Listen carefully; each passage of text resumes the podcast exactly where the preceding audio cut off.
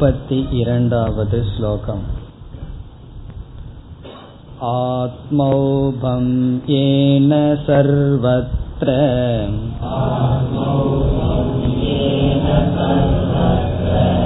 சமம் பஷ்யதி யோர்ஜுன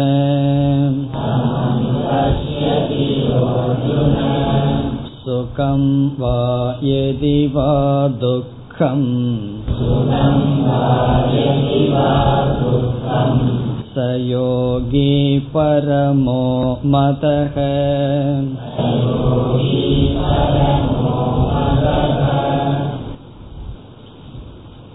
இந்த ஸ்லோகத்துடன் பகவான் தன்னுடைய உபதேசத்தை முடிவு செய்கின்றார்.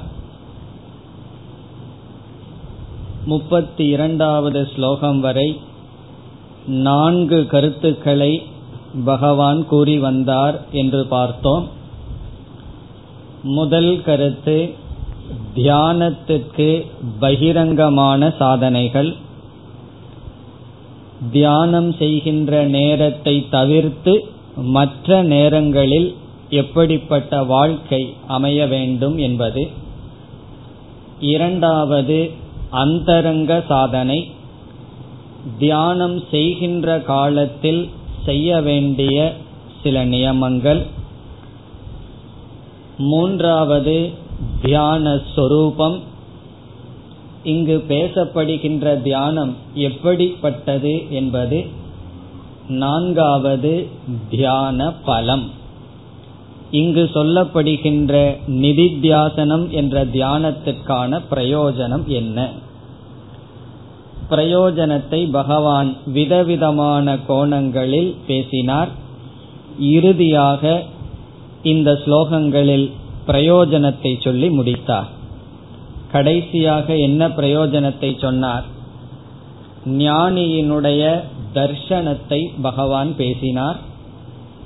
அவன் மற்ற எல்லா ஜீவராசிகளினுடைய ஆத்மாவை தன்னுடைய ஆத்மாவாக பார்ப்பான்.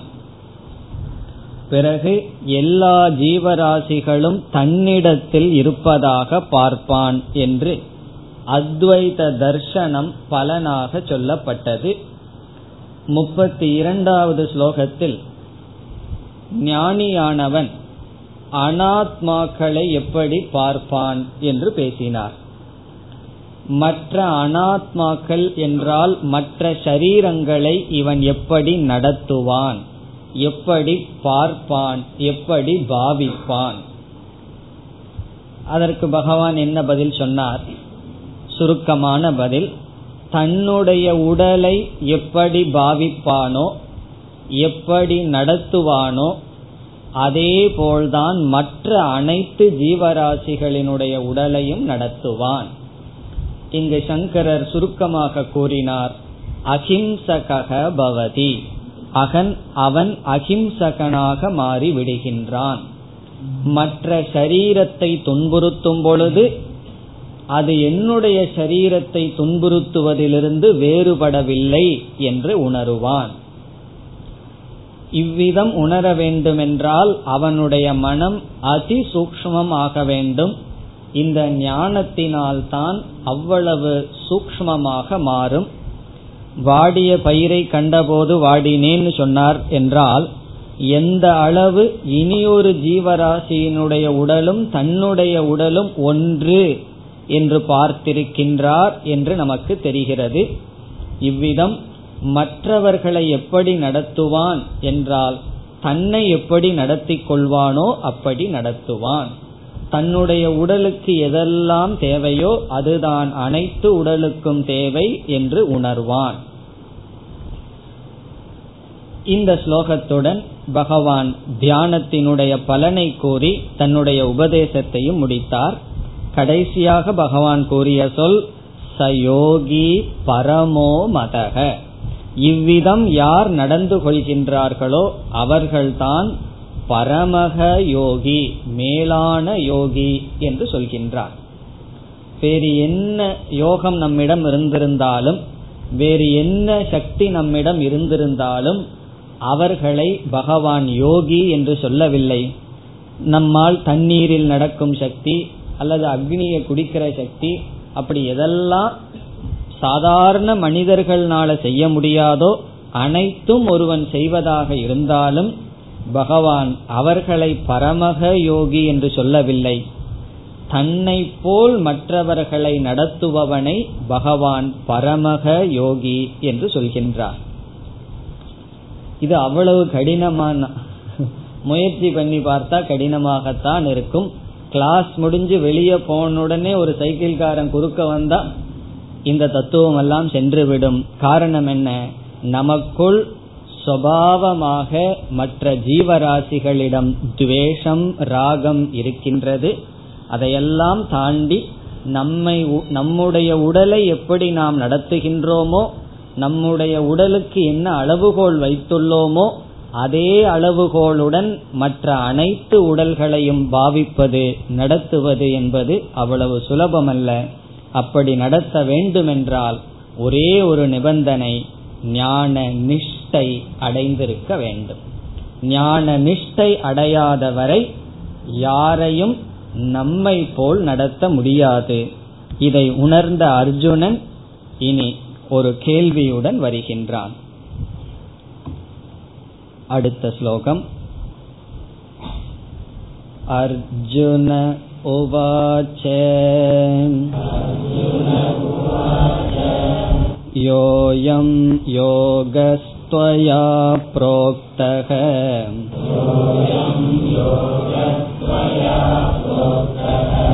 சாம்யேன மதுசூதன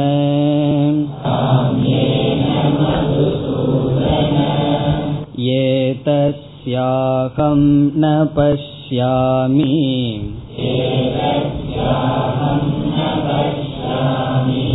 சஞ்சலத்வாத் ஸ்திதிம் ஸ்திராம்.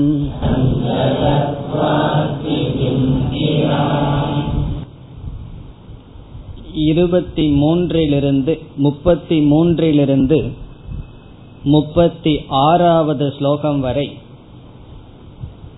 ஞான நிஷ்டைக்கான பிரதிபந்தமும் பிரதிபந்தத்திலிருந்து நீங்க உபாயமும் பேசப்படுகின்ற ஞான நிஷ்டைக்கு வரும் தடைகள், அந்த தடைகளை நீக்க உபாயம். சுருக்கமாக கூறினால் யோக பிரதிபந்தக தஸ்ய நிவாரண உபாயக. யோக பிரதிபந்தம் என்று சொன்னால் இங்கு பகவான் ஒரு யோகத்தை சொன்னார். அந்த யோகத்துக்கு வரும் தடை, அந்த தடையிலிருந்து நீங்குவதற்கான உபாயம், இவைகள் பேசப்படுகின்றது. பொதுவாக அர்ஜுனன் பகவானிடம் கேள்வியைத்தான் கேட்பான். ஆனால் இந்த 2 ஸ்லோகங்களில் கேள்வியாக கேட்கவில்லை, அவனுடைய மனநிலையை வர்ணிக்கின்றான். இப்படி இருக்கின்றது என்று பகவானிடம் சொல்கின்றான். பிறகு பகவான் அதற்கு பதில் சொல்கின்றார். இதில் எங்கும் கேள்விக்கான குறி கிடையாது. இந்த 2 ஸ்லோகத்தில் நீங்கள் இப்படி ஒரு தத்துவத்தை சொன்னீர்கள், என்னுடைய மனம் இப்படி இருக்கின்றது என்று அவனுடைய மனதை இப்பொழுது பகவானிடம் பகிர்ந்து கொள்கின்றான். பகவான் என்ன சொல்லி முடித்தார் என்றால் சர்வாத்ம தர்சனத்துடன் முடிவுரை செய்தார். சர்வாத்ம தர்சனம் என்றால் தன்னுடைய ஆத்மாவே அனைத்து ஜீவராசிகளுக்கும் ஆத்மாவாக இருக்கின்றது. தன்னை பார்த்தல் என்பது அனைத்து ஜீவராசிகளை பார்த்தல் தான். பிறகு அனைத்து ஜீவராசிகளையும் தன்னை அவன் பாவிப்பது போல் நடத்துவது போல் நடத்துகின்றான். யாரிடமும் அவனுக்கு வெறுப்போ விருப்போ பொறாமையோ ஒன்றும் இல்லை. இதுதான் பகவான் சொல்லி முடித்த நிலை. இப்படிப்பட்ட நிலையை ஞான நிஷ்டையின் பலனாக அடைகின்றான் என்று பகவான் கூறினார். இனி அர்ஜுனனுடைய மனநிலை என்னவென்றால் பகவானிடம் கூறுகின்றான், நீங்கள் கூறிய கருத்தை நான் முழுமையாக ஏற்றுக்கொள்கின்றேன், சில பேர் பகவான் சொன்னத அதெல்லாம் நமக்கு முடியாது என்று ஏற்றுக்கொள்ளவே மாட்டார்கள். அதனுடைய பொருள் பகவான் சொன்னது புரியவில்லை என்று பொருள். இப்ப அர்ஜுனனுடைய நிலை, நீங்கள் சொல்வதை என்னுடைய மனம் முழுமையாக ஏற்றுக்கொள்கின்றது, நான் சரி என்று உணர்கின்றேன். சுருக்கமாக சொன்னால் நீங்கள் சொன்னது எனக்கு புரிகின்றது. அது அர்ஜுனனுடைய முதல் கருத்து, எனக்கு நீங்கள் கூறிய கருத்து புரிகின்றது. அப்படி என்றால் என்ன குறை என்றால், குறை என்னவென்றால் அர்ஜுனனிடம் எனக்கு கிரகண சக்தி இருக்கின்றது, ஆனால் தாரண சக்தி இல்லை. கிரகணத்திற்கும் தாரணத்திற்கும் உள்ள வித்தியாசம் என்னவென்றால், எனக்கு புரிகின்றது ஆனால் நிலை பெறவில்லை. கருத்தை நான் கிரகித்து கொண்டேன், ஆனால் தக்க வைத்து கொள்ள முடியவில்லை. இந்த விதமாகத்தான் உலகத்தை நாம் பார்த்தால் நமக்கு சம்சாரம் இல்லை. இங்கு பகவான் எப்படி வர்ணித்தாரோ சர்வபூதஸ்தம் ஆத்மானம் சர்வபூதானிச்ச ஆத்மனி என்றெல்லாம் எப்படி வர்ணித்தாரோ, அந்த திருஷ்டி இருந்தால் சம்சாரம் இல்லை. அந்த திருஷ்டி தான் மோட்சம். இதில் எனக்கு சந்தேகம் இல்லை, எனக்கு புரிகின்றது. இப்ப என்ன சொல்கின்றான், எனக்கு கிரகணம் நடைபெற்று விட்டது, ஆனால் தாரணம் இல்லை. தாரணம் இல்லைன்னா என்ன, இந்த அறிவானது மனதில் நிற்கவில்லை அல்லது நிற்குமா என்ற சந்தேகம் இருக்கின்றது, அல்லது நிற்கவில்லை.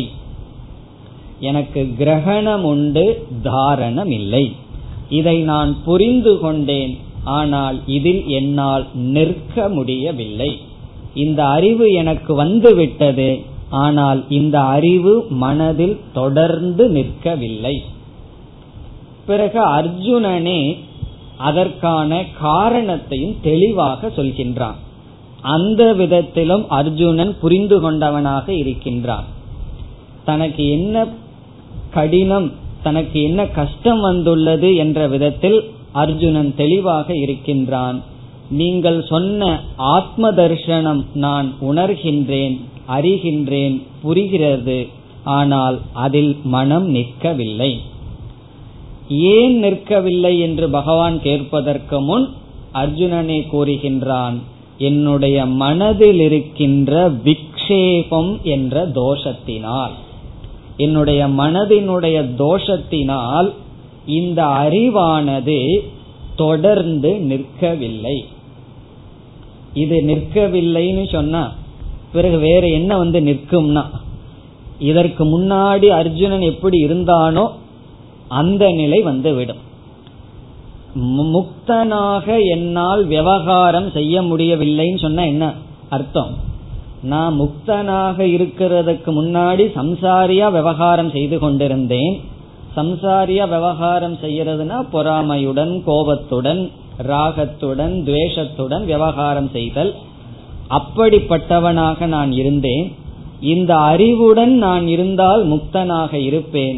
ஆனால் மனதில் இருக்கின்ற விக்ஷேபம் என்ற தோஷத்தினால் இந்த அறிவு எனக்கு நிலைக்கவில்லை என்று அர்ஜுனன் தன்னுடைய மனதை வர்ணித்து, நீங்கள் சொல்வது எனக்கு புரிகிறது, ஆனால் நிற்க என்னால் முடியவில்லை, காரணம் மனதில் இருக்கின்ற சில தோஷங்கள்.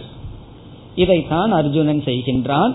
உடனே பகவான் அதற்கு, இந்த மனதில் இருக்கின்ற குறையை நீக்கினால் உன்னால் ஞானத்தில் நிற்க முடியும், அதற்கு என்ன உபாயம் என்று பகவான் பேச இருக்கின்றார். இப்ப மூன்று விதமான மாணவர்கள் இருக்கிறார்கள்.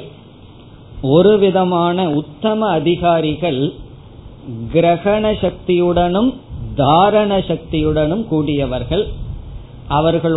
அவர்களுடைய மனசுல ஒண்ணு போகாது, போயிட்டா வெளியே திரும்பி போகாது, அந்த அளவுக்கு அது உள்ளே நிலை பெற்றுவிடும். அவர்கள் உத்தம அதிகாரிகள். என்ன இருக்கின்றது, கிரகணமும் இருக்கின்றது, தாரணமும் இருக்கின்றது. உன்னை பிடித்து கொண்டால் விடமாட்டார்கள், அவ்வளவு உறுதியாக இருப்பார்கள்.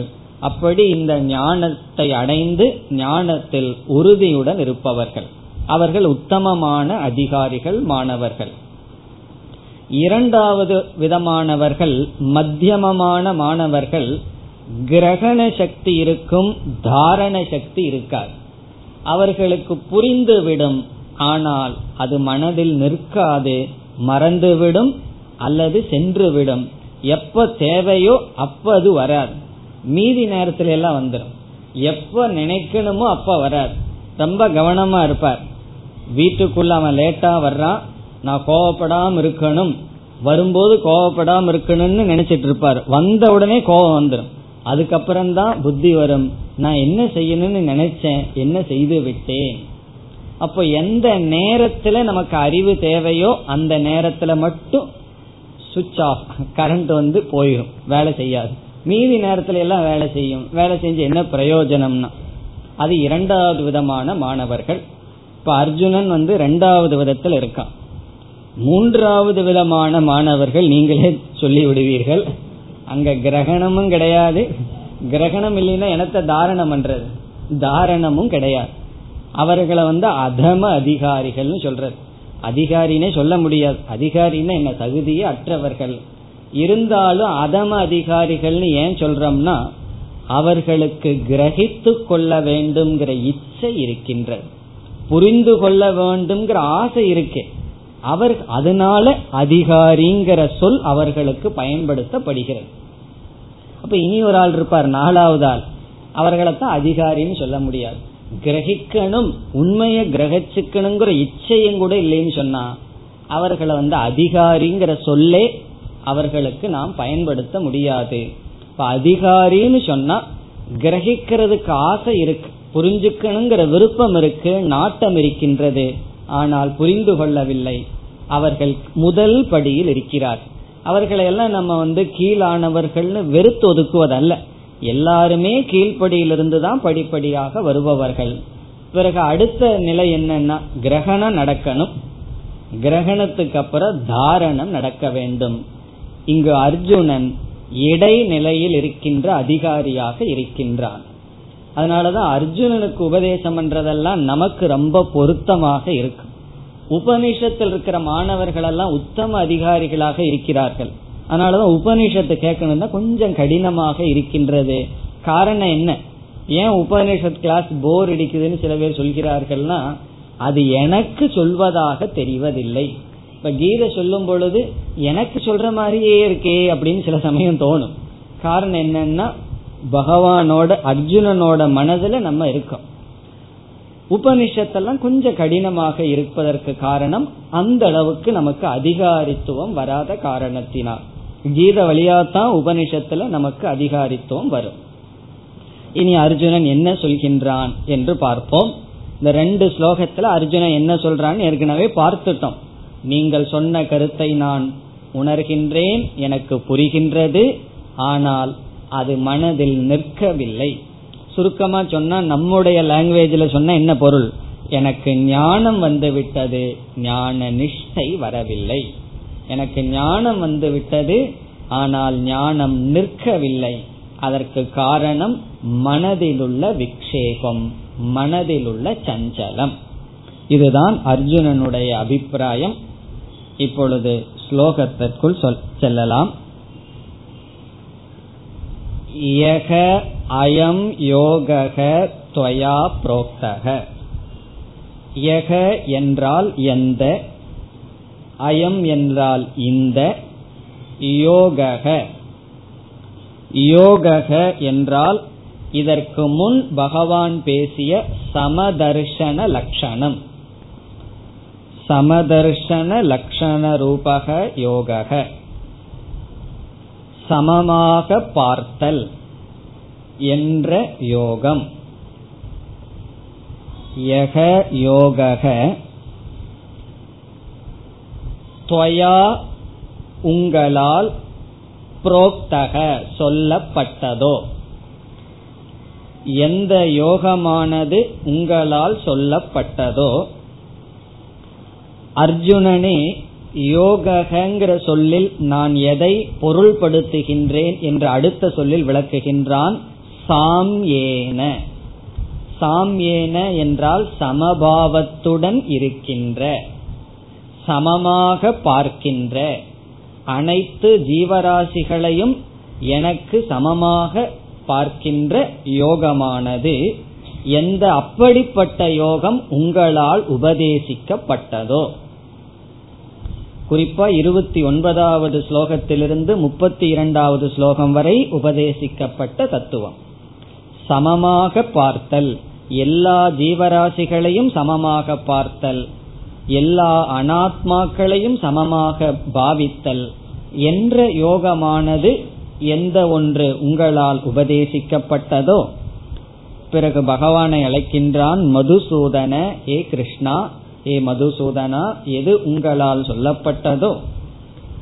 பிறகு ஏ தஸ்ய இரண்டாவது வரியில் அதனுடைய அல்லது அதை, அதனுடைய கடைசி சொல்லுக்கு இனி வருவோம்.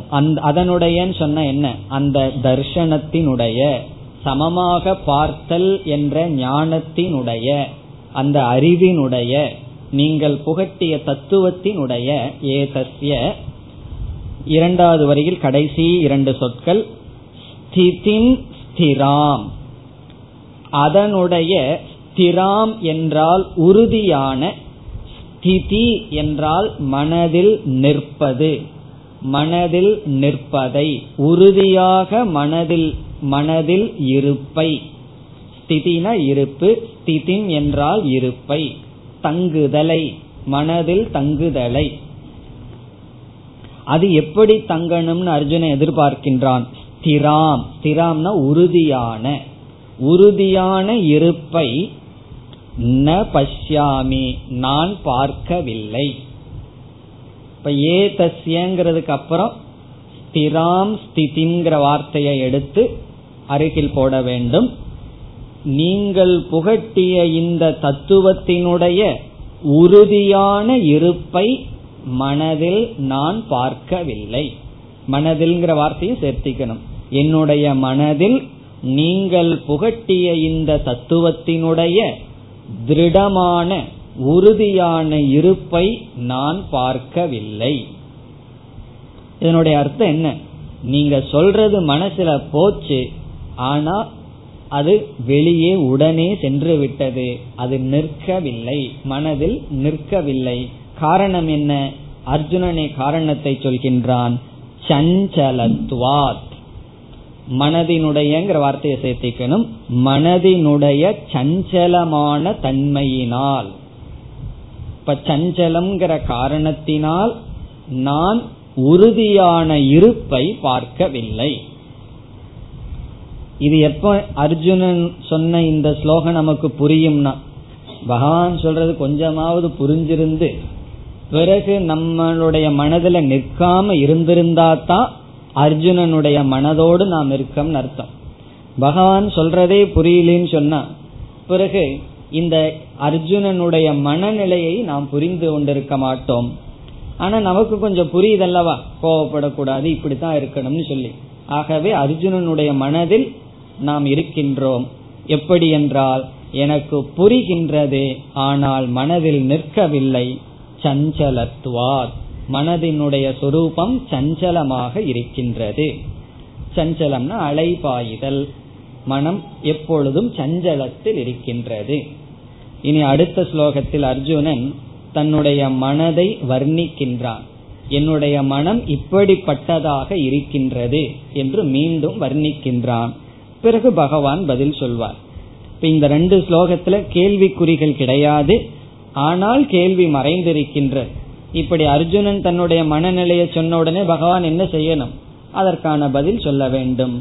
இனி அடுத்த ஸ்லோகத்தில் அர்ஜுனன் மீண்டும் தன்னுடைய மனதை வர்ணிக்கின்றான். சஞ்சலத்துவாத் என்று சொன்னான், அந்த சஞ்சலமான மனதை வர்ணிக்கின்றான். சஞ்சலம் ஹி மனஹ கிருஷ்ண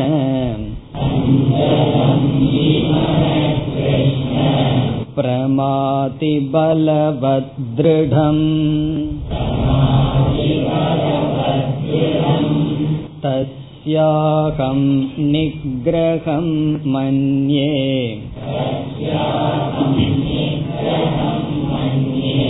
வாயோரிவ சுதுஷ்ட கரம்.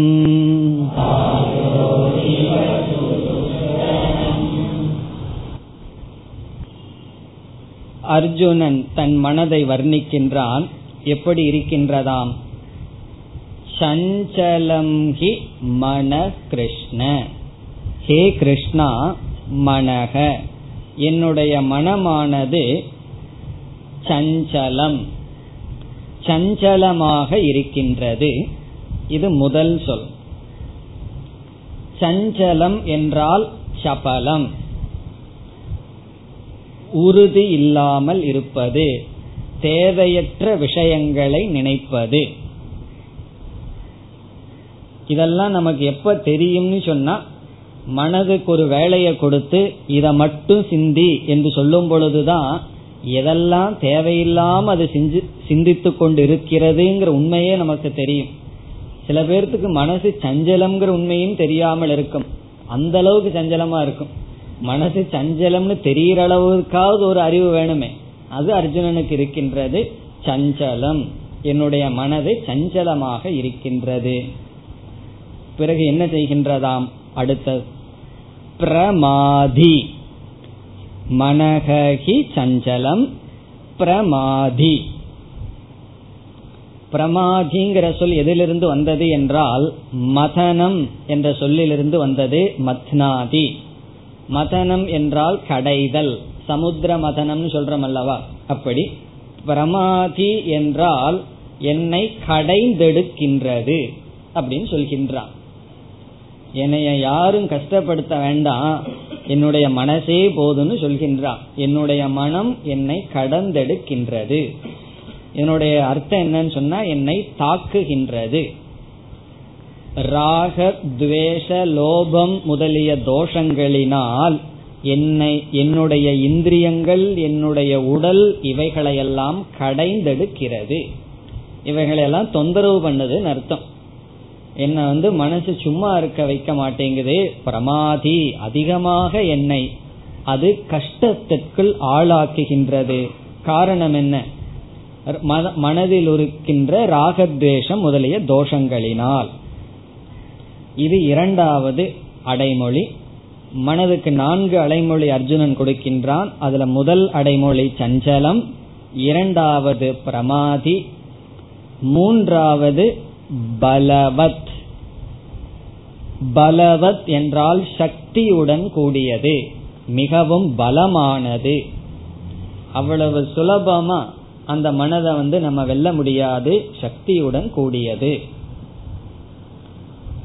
அது மூன்றாவது அடைமொழி. நான்காவது திருடம், பலவத் திருடம். திருடம் என்றால் உறுதியாய் உள்ளது. சஞ்சலம்னு முதல்ல சொன்னா, பிறகு திருடம்னு சொல்கின்றான். உறுதியா இருக்குன்னா அதுல எதுல உறுதியா இருக்குன்னா சஞ்சலமா இருக்கிறதுல திருடமா இருக்கு. ஏன்னா உறுதியா இருக்கு, சஞ்சலம் சொன்னா ரெண்டா வேறுபடுதேனா, தன்னுடைய சுபாவத்தில் திருடமாக இருக்கின்றதுன்னு அர்த்தம். சஞ்சலமான சுபாவத்தில் மிக திருடமாக இருக்கின்றது. சில பேர் வைராகியம்ங்கிறத அடம் பிடித்தல், பிடிவாதத்துக்கு சொல்லுவார்கள். அவன் சினிமாவுக்கு போகணும்னு வைராகியமா இருக்கான்னு, அவனுடைய அர்த்தம் என்னன்னா பிடிவாதமாக இருத்தல் அர்த்தம். அப்படி இங்கு திருடம்னு சொன்னா சஞ்சலமாக இருக்கின்ற தன்மையில் உறுதியாக இருக்கின்றது. இதெல்லாம் என்னுடைய மனம் சஞ்சலமா இருக்கு. பிரமாதி, என்னை அது தாக்குகின்றது, மிக உறுதியாக பலத்துடன் கூடியதாக இருக்கின்றது, உறுதியாக இருக்கின்றது. அர்ஜுனனுடைய தகுதி என்ன? மகாபாரத்தை படிச்சா தெரியுது அவன் எப்படிப்பட்டவன். அவனுக்கே இந்த கதின்னு சொன்னா, 1ஆம் கிளாஸ்ல கஷ்டப்பட்டு பாஸ் பண்ண நமக்கு என்ன கதியா இருக்கும்?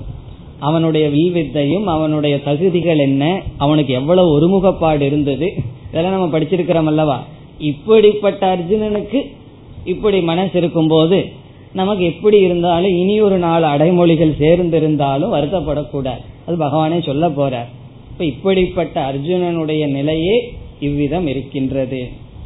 பிறகு 2வது வரையில சொல்றான், இப்படிப்பட்ட மனசை போய் கட்டுப்படுத்த முடியுமா கிருஷ்ணா என்று கேட்கின்றார். தஸ்ய தஸ்ய என்றால் இப்படிப்பட்ட மனதினுடைய நிகிரகம் நினைக்கின்றேன் அர்ஜுனன் சொல்றான். அதாவது கடினம் முடியாது என்று நான் நினைக்கின்றேன் சொல்ல போகின்றான். தஸ்ய அகம், தஸ்யன இந்த மனதினுடைய, அகம் நான், நிகிரகம் இதை என்னுடைய வசத்துக்கு கொண்டு வருவதை மன்யே நான் இந்த விதத்தில் நினைக்கின்றேன். எந்த விதத்தில்? கடைசி சொல் சுதுஷ்கரம். துஷ்கரம்னா கடினம், சுதுஷ்கரம்னா மிக மிக கடினம். கரம்னா இங்க செய்வது, துஷ்கரம்னா செய்வதற்கு கடினம். சுதுஷ்கரம்னா மிக மிக கடினம், அதாவது முடியாதது போல. நான் மன்யேங்கிறதுக்கு முன்னாடி சுதுஷ்கரம்ங்கிற வார்த்தையை எடுத்துக்கணும். சுதுஷ்கரம் மன்யே மிக மிக கடினம் என்று நான் நினைக்கின்றேன். அதுக்கு அர்ஜுனன் ஒரு உதாரணம் கொடுக்கின்றான். வாயோகோ இவ, வாயோகோ இவங்கிறது உதாரணம். அதாவது ஓடிக்கொண்டிருக்கின்ற காற்றை கையில பிடித்து நிறுத்துவது எப்படி கடினமோ அப்படி என்னுடைய மனதை என்னுடைய கையில் பிடித்து அல்லது என்னிடத்தில் நிறுத்துவது கடினம். அர்ஜுனன் கொடுக்கிற உதாரணம் நடக்க முடியாத உதாரணத்தை கொடுக்கின்றான். யாராவது வாயோ போய் கையில பிடிக்க முடியுமோ?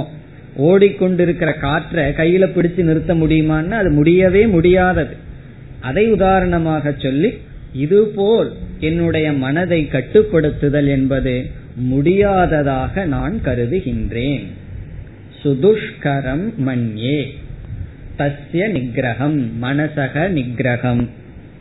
இப்ப இந்த இரண்டு ஸ்லோகத்தில் அர்ஜுனன் தன்னுடைய மனதை விளக்கி நிதித்தியாசனம் என்ற சாதனையின் மூலம் கிடைக்கின்ற சம்யக் தர்சனம், சர்வாத்ம தர்சனம் அல்லது சம தர்சனம், இந்த தர்சனத்துடன் இருப்பது என்னால் முடியவில்லை, காரணம் மனதினுடைய விக்ஷேபம் என்று சொன்னார். இனி பகவான் பதில் கூற வருகின்றார். ஸ்ரீ பகவானுவாச்ச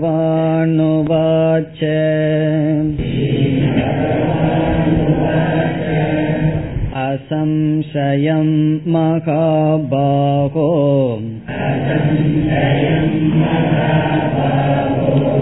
மனோ துர்நிக்ரகம் சலம்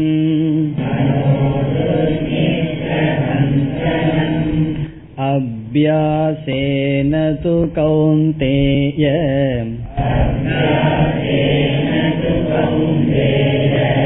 வைராக்யேன ச க்ருஹ்யதே.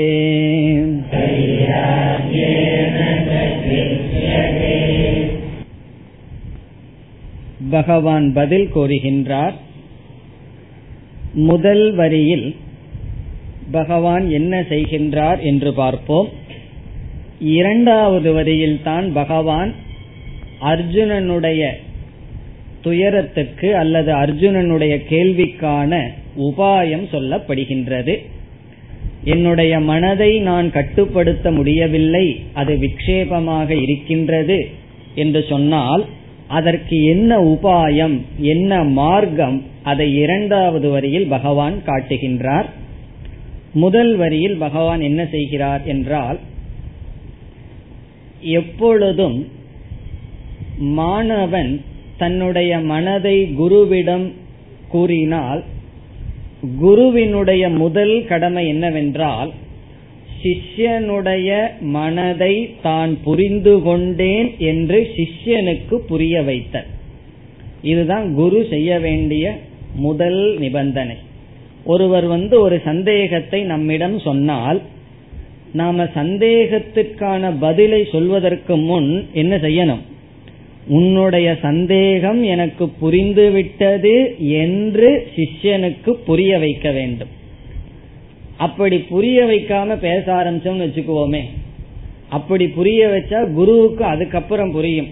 சிஷ்யன் சொல்லுவான், ஆமாம் நீங்க சொல்றது சரிதான், இதத்தான் நான் கேட்கறேன்னு சொல்லுவான். அப்படி இல்லாம ஒருவர் நம்ம கிட்ட ஒரு சந்தேகத்தை சொல்றார், உடனே ஒரு அரை மணி நேரம் லெக்சர் கொடுக்கறோம். கடைசியில என்ன சொல்லுவார் தெரியுமோ, இதை நான் கேட்கல அப்படின்னு சொல்லுவார். சில சமயம் அது நடக்கும், ஒரு சந்தேகத்தை கேட்டுருவார்கள், தாறுமாறா சந்தேகத்தை கேட்டுருவார்.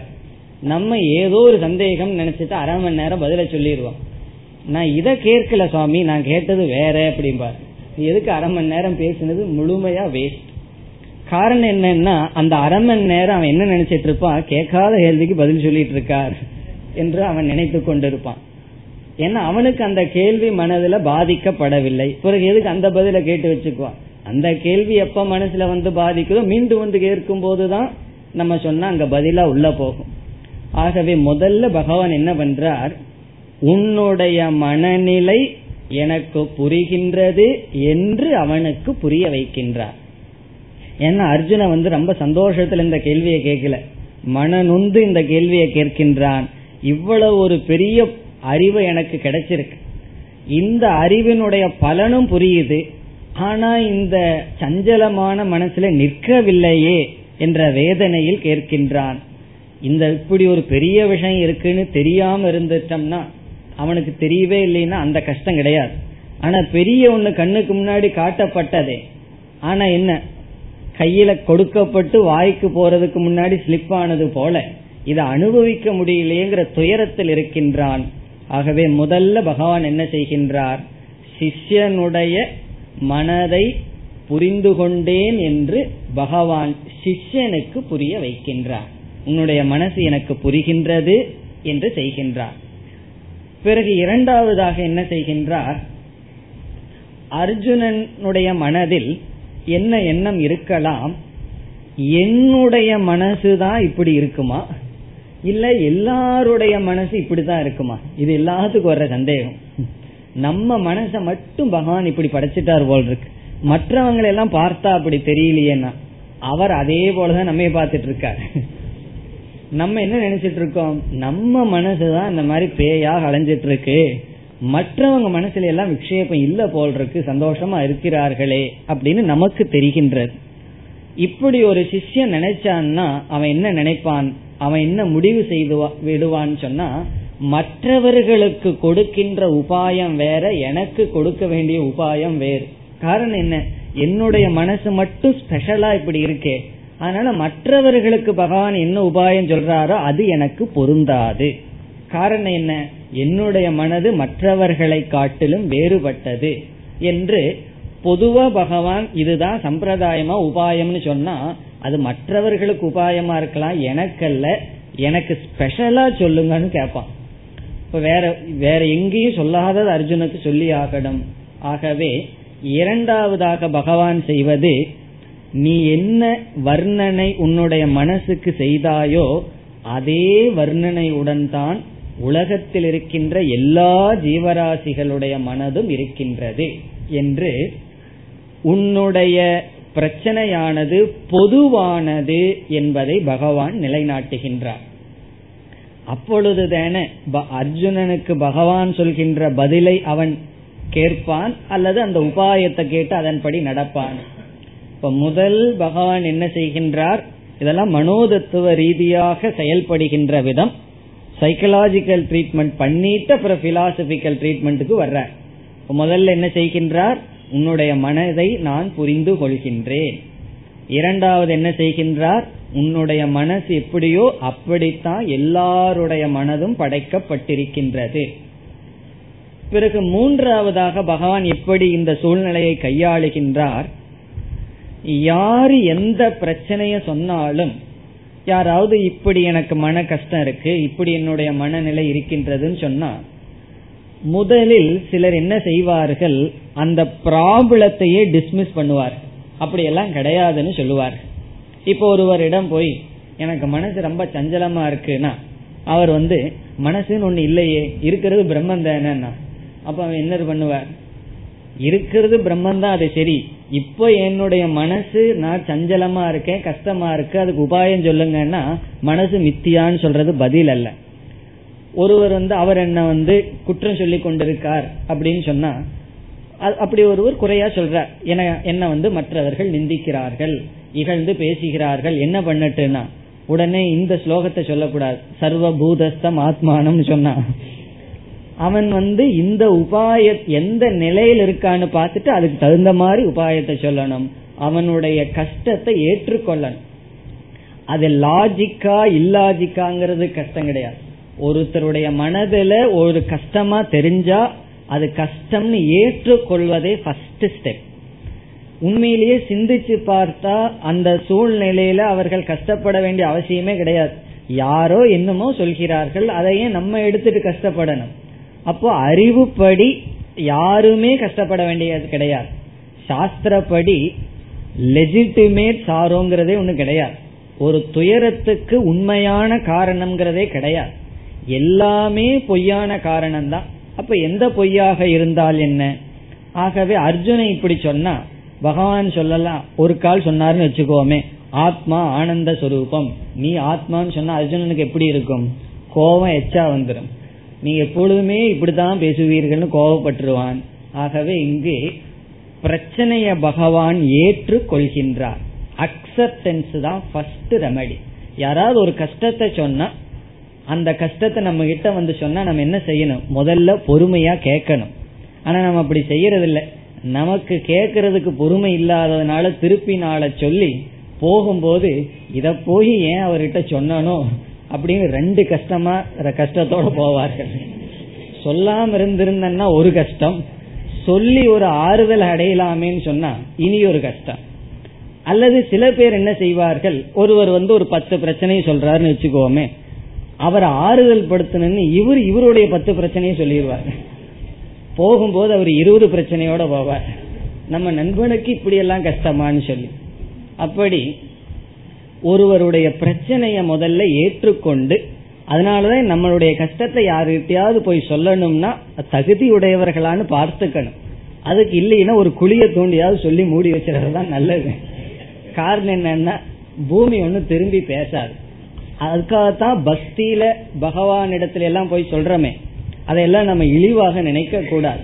ஒருவருடைய மனதில் எத்தனையோ கஷ்டம், கோயில்ல போய் பகவானிடம் சில பேர் பேசி கொண்டிருப்பார்கள், அதெல்லாம் பார்த்து நம்ம சிரிச்சிடக்கூடாது. நம்மளும் கஷ்டம் இருந்தா பகவானிடம் பேசுறது சேஃப். காரணம் பகவான் இந்த மாதிரிதான் ட்ரீட் பண்ணுவார். வேற யாள்கிட்ட சொல்லி அவர்கள் அட்வான்டேஜ் எடுத்துட்டு கஷ்டப்படுறது படுவா. பகவான் கிட்ட சொல்லும் போது என்ன நடக்குதுன்னா அங்க போய் வேதாந்தம் பேசக்கூடாது, பகவானுக்கு எல்லாம் தெரியும் நீ எதுக்கு போய் சொல்லணும்னு. நம்ம மனதிற்கு ஆறுதல் கிடைக்கின்றதுன்னா அப்படி பக்தியில பகவானிடம் சொல்லி அழுதல் எல்லாம் தவறு கிடையாது. ஆகவே இங்கு பகவான் முதல்ல என்ன செய்கின்றார், துயரப்பட்டு சஞ்சலத்துடன் இருக்கின்ற அர்ஜுனனுடைய மனதை ஓரளவு ஆறுதல் படுத்துகின்றார். எப்படி ஆறுதல் படுத்துகின்றார்?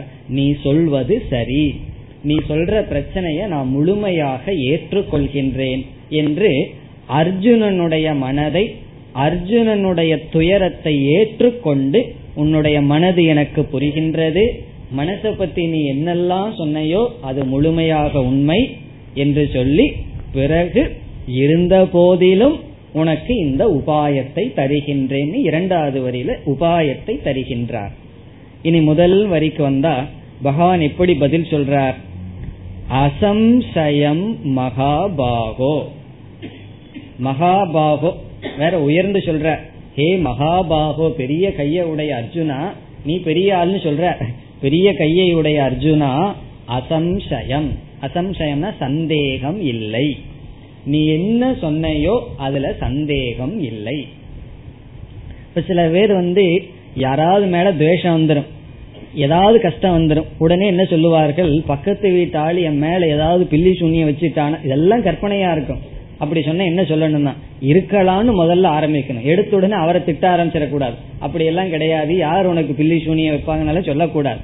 ஏன்னா சில பேர்ல அப்படி என்கிட்ட சொல்றாங்க, அதனால நான் சொல்றேன், சாமி பில்லி சூனிய வச்சுட்டாங்க அதனால எனக்கு கஷ்டமா இருக்கும் பார், நான் என்ன செய்யறது, அசம்சயம், சந்தேகம் இல்ல, வச்சிருந்தாலும் வச்சிருக்கலாம். அதுக்கப்புறம் மெதுவா சொல்றது, உங்களுக்கு பில்லி சூனிய வைக்கிற அளவுக்கு அவர் செலவு பண்ண மாட்டார். காரணம் என்னன்னா அதுக்கு போய் அதுக்கு ஒரு தாந்திரிகரை எல்லாம் பார்த்து செலவு பண்ணா ரொம்ப ஆகும். அவர் ரொம்ப கெஞ்சன்னு சொன்னா அதுக்கப்புறம் இருக்கலாம். அப்படி மீண்டும் அவர் ஒரு குறை சொல்லி அதனால அவர் செய்ய மாட்டார்னா, இப்படி ஒருத்தர்கிட்ட சொன்னேன் அவர் ரொம்ப கெஞ்சம்னு கேள்விப்பட்ட செய்ய மாட்டார்னா அப்ப கண்டிப்பா செய்திருக்க மாட்டார். எடுத்த உடனே அப்படியெல்லாம் உங்ககிட்ட செய்யறதுக்கு அவருக்கு என்ன தலையெழுத்தான்னு சொன்னா கேட்க மாட்டார்கள். இப்படி என்ன பிரச்சனை, அது லாஜிக்கோ இல்லாஜிக்கோ, என்ன செய்யணும்? சரிதான். அசம்சயம் மகாபாகோ, நீ என்னெல்லாம் உன்னுடைய மனச சொன்னையோ அது உண்மைதான். பிறகு மீண்டும் பகவானே சொல்ற, மனது எப்படிப்பட்டது? மனக துர் நிகிரகம், அது கட்டுப்படுத்துவது கடினம். அர்ஜுன வெறும் நிகிரகம்னு சொன்னா, இங்க பகவான் துர் நிகிரகம், மனதை கட்டுப்படுத்துவது கடினம். பிறகு சலம், சஞ்சலம் என்பதை பகவான் திருப்பி சொல்கின்றார். சலம், அது சஞ்சலமான தன்மையுடன் கூடியது. மனது சஞ்சலமான தன்மையுடன் கூடியது, அது துர்நிகிரகம், கட்டுப்படுத்துவது மிக மிக கடினம். இதில் சந்தேகம் இல்லை. இப்ப அர்ஜுனனுடைய மனசு எப்படி இருக்கும்? பகவான் நம்மை புரிந்து கொண்டார், என்னுடைய மனசு கட்டுப்படுத்த முடியாதுங்கிறது பகவான் ஏற்றுக்கொண்டார், நான் சொன்னதை சரின்னு புரிந்து கொண்டார், ஏற்றுக்கொண்டார், ஒரு திருப்தி வரும். பிறகு இரண்டாவது வரையில பகவான், ஆனால் இதை கட்டுப்படுத்த முடியும், அது கடினமாக இருந்த போதிலும் இயலும், அது இம்பாசிபிள் அல்ல, நடைபெறாதது அல்ல, ஆனால் கடினம். அதற்கான உபாயத்தை பகவான் இரண்டாவது வரியில் சொல்கின்றார். நாம உபாயத்தை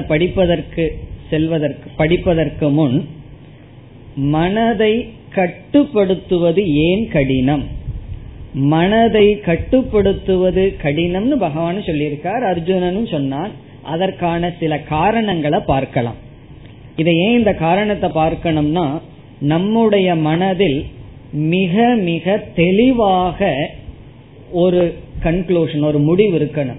அது என்ன முடிவுன்னு சொன்னா, மனதை கட்டுப்படுத்துவது கடினம் என்று நாம் முதல்ல நிச்சயம் பண்ணணும். அதற்கு பிறகு நம்முடைய பாவனை மாறி நிற்கும். அதனாலதான் ஒரு மனோதத்துவ ஆராய்ச்சி செய்கின்றவர் அழகா ஒரு கருத்து சொன்னார். ஏதாவது ஒண்ணு நம்ம சாதிக்கணும், ஒரு காரியம் நமக்கு முன்னாடி இருக்கு, நீ அதை கடினம் என்று அதை அணுகினால் சுலபம், சுலபம் என்று அணுகினால் கடினம் என்று சொல்றார். இப்போ ஒரு காரியத்தை முடிச்சுட்டு வரணும், ஒரு ஆபீஸுக்கு போய் ஒரு காரியத்தை முடிச்சுட்டு வரணும், அதை சுலபம்னு நினைச்சிட்டு அணுகினால் உனக்கு கடினமாக தெரியும், கடினமா மாறிவிடும். அதை நீ அணுகுவதற்கு முன் கடினம் என்று நினைத்து அணுகினால் அது சுலபமாக முடியும். இதனுடைய அர்த்தம் என்னன்னு சொன்னா, அதை கடினம்னு நீ நினைக்கும் பொழுது உன் மனதுல என்ன வரும்? இதற்கு தடைகள் வரும், ரொம்ப கஷ்டப்படணும், அதற்கு நாம் தயாராக இருக்க வேண்டும், நமக்கு ரொம்ப முயற்சி தேவை, பொறுமை தேவை, இப்படிப்பட்ட உணர்வெல்லாம் உனக்குள்ள வந்துவிடும். காரணம் என்ன? இது கடினம்னு நீ முடிவு செய்து விட்டாய். இப்ப ரிஷிகேஷ்ல இருந்து பத்ரிநாத் போறோம், கேதாரிநாத் போறோம், இந்த மாதிரி ட்ரிப் போகும்போது நம்ம என்ன சொல்லிடுறோம்? கொஞ்சம் கடினமா இருக்குன்னு சொன்னா, போறதுக்கு முன்னாடியே மனசுக்குள்ள என்னென்ன பாவனைகள் எல்லாம் வரும்?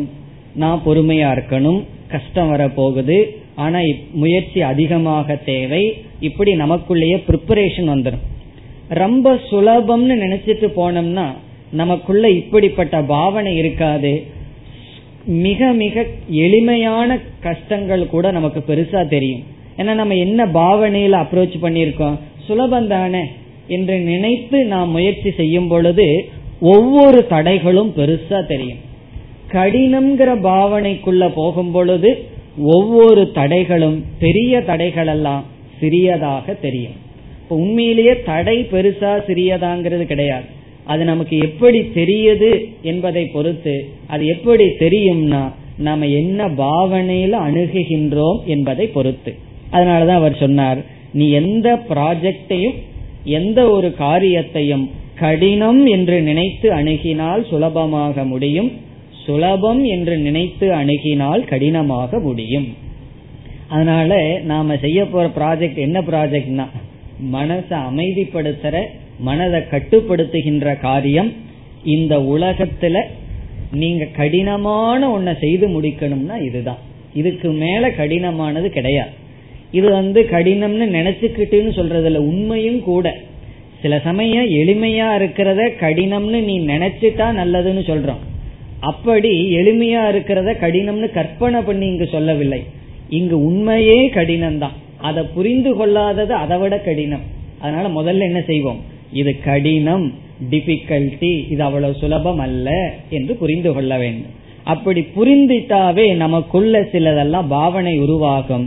என்ன பாவனைனா அதிக முயற்சி தேவை. அதையும் நம்ம பார்க்க போறோம். மனதை கட்டுப்படுத்துறதுக்கு முன்னாடி என்னென்ன பாவனைகள் தேவை, இது ஏன் கடினம்னு சொல்லி அறிவு பூர்வமாக இப்பொழுது புரிந்து கொள்ளலாம். பிறகு பகவானுடைய பதிலுக்கு செல்லலாம்.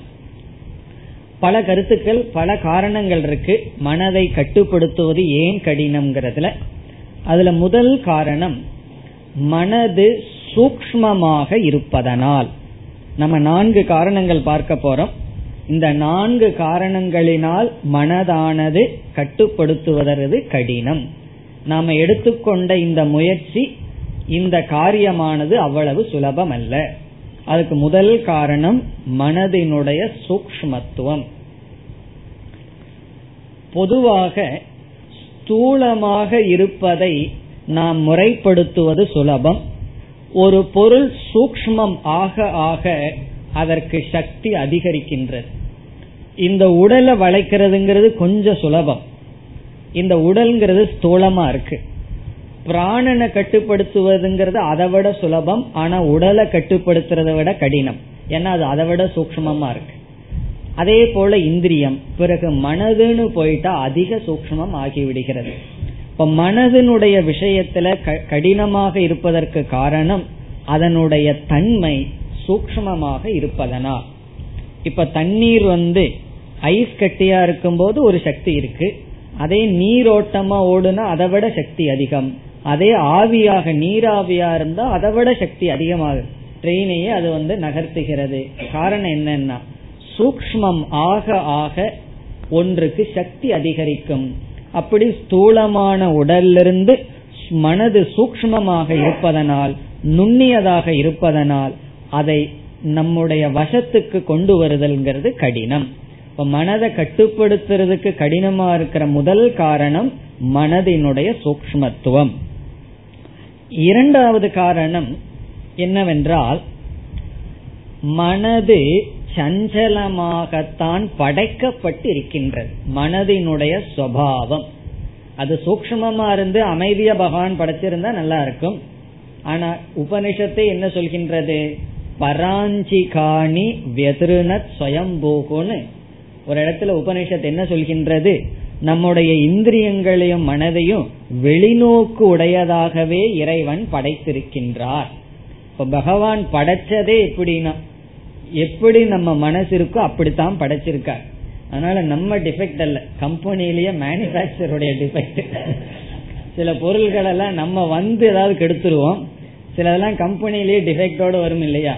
அப்படி பகவான் நம்மளைய பேக் பண்ணி அனுப்பும் போது இப்படித்தான் அனுப்பிச்சிருக்கார், சஞ்சலத்தோட தான் அனுப்பிச்சிருக்கார். அதான் பகவானே சொல்கிறாரே சஞ்சலம் துர்நிகிரகம்.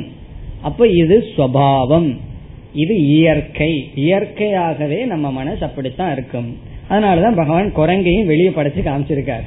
அது எப்படி அலைஞ்சிட்டு இருக்கோ அப்படித்தான் உன்னுடைய மனசும் இருக்கும். அதனாலதான் பெரிய பெரிய மகான்கள் எல்லாம் எவ்வளவு கஷ்டப்பட்டிருக்கார்கள். அவர்களுடைய நூலை படிச்சா தெரியும் இந்த மனசு என்ன பாடுபடுத்துதுன்னு. அவர்களுக்கே அந்த கதின்னு சொன்னா சாதாரண மக்களுக்கு எந்த கதி. ஆகவே இது இயற்கை. இரண்டாவது. மூன்றாவது காரணம், இந்த மனதை ஒரு பொருளாக பார்ப்பதில் கடினம் அதிகமாக இருக்கின்றது. மனது சப்ஜெக்டாகவே இருந்து ஆப்ஜெக்டிபிகேஷனுக்கே ரொம்ப கடினம். இதை புரிஞ்சுக்கிறதே கடினம் தான், இருந்தாலும் முயற்சி பண்ணுவோம். இதனுடைய அர்த்தம் என்னன்னு சொன்னா, எப்பொழுதெல்லாம் நான் நான் சொல்றனோ அந்த நான்கிற சொல்லுக்கு சில சமயம் உடல் பொருளா இருக்கு, சில சமயங்கள்ல பிராணன் பொருளா இருக்கு. இப்ப நான் மூச்சு விடுறேன்னு சொன்னா அந்த மூச்சு பிராணனை நான் நினைக்கிறேன். நான் நடக்கின்றேன்னு சொல்லும் போது இந்த உடலை நான் நினைச்சுக்கிறேன்.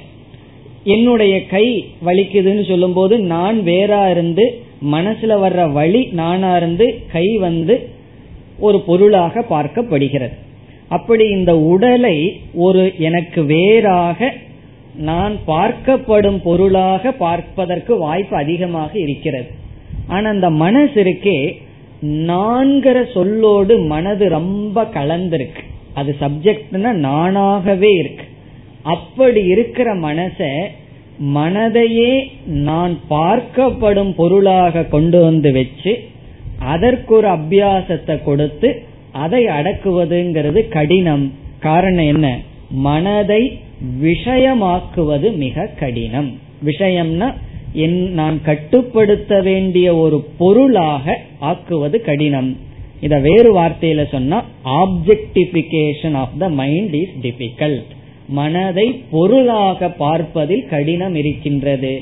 அதிக காலம் அது சப்ஜெக்ட் அனுபவிப்பவனாகவே இருந்து வருகிறது.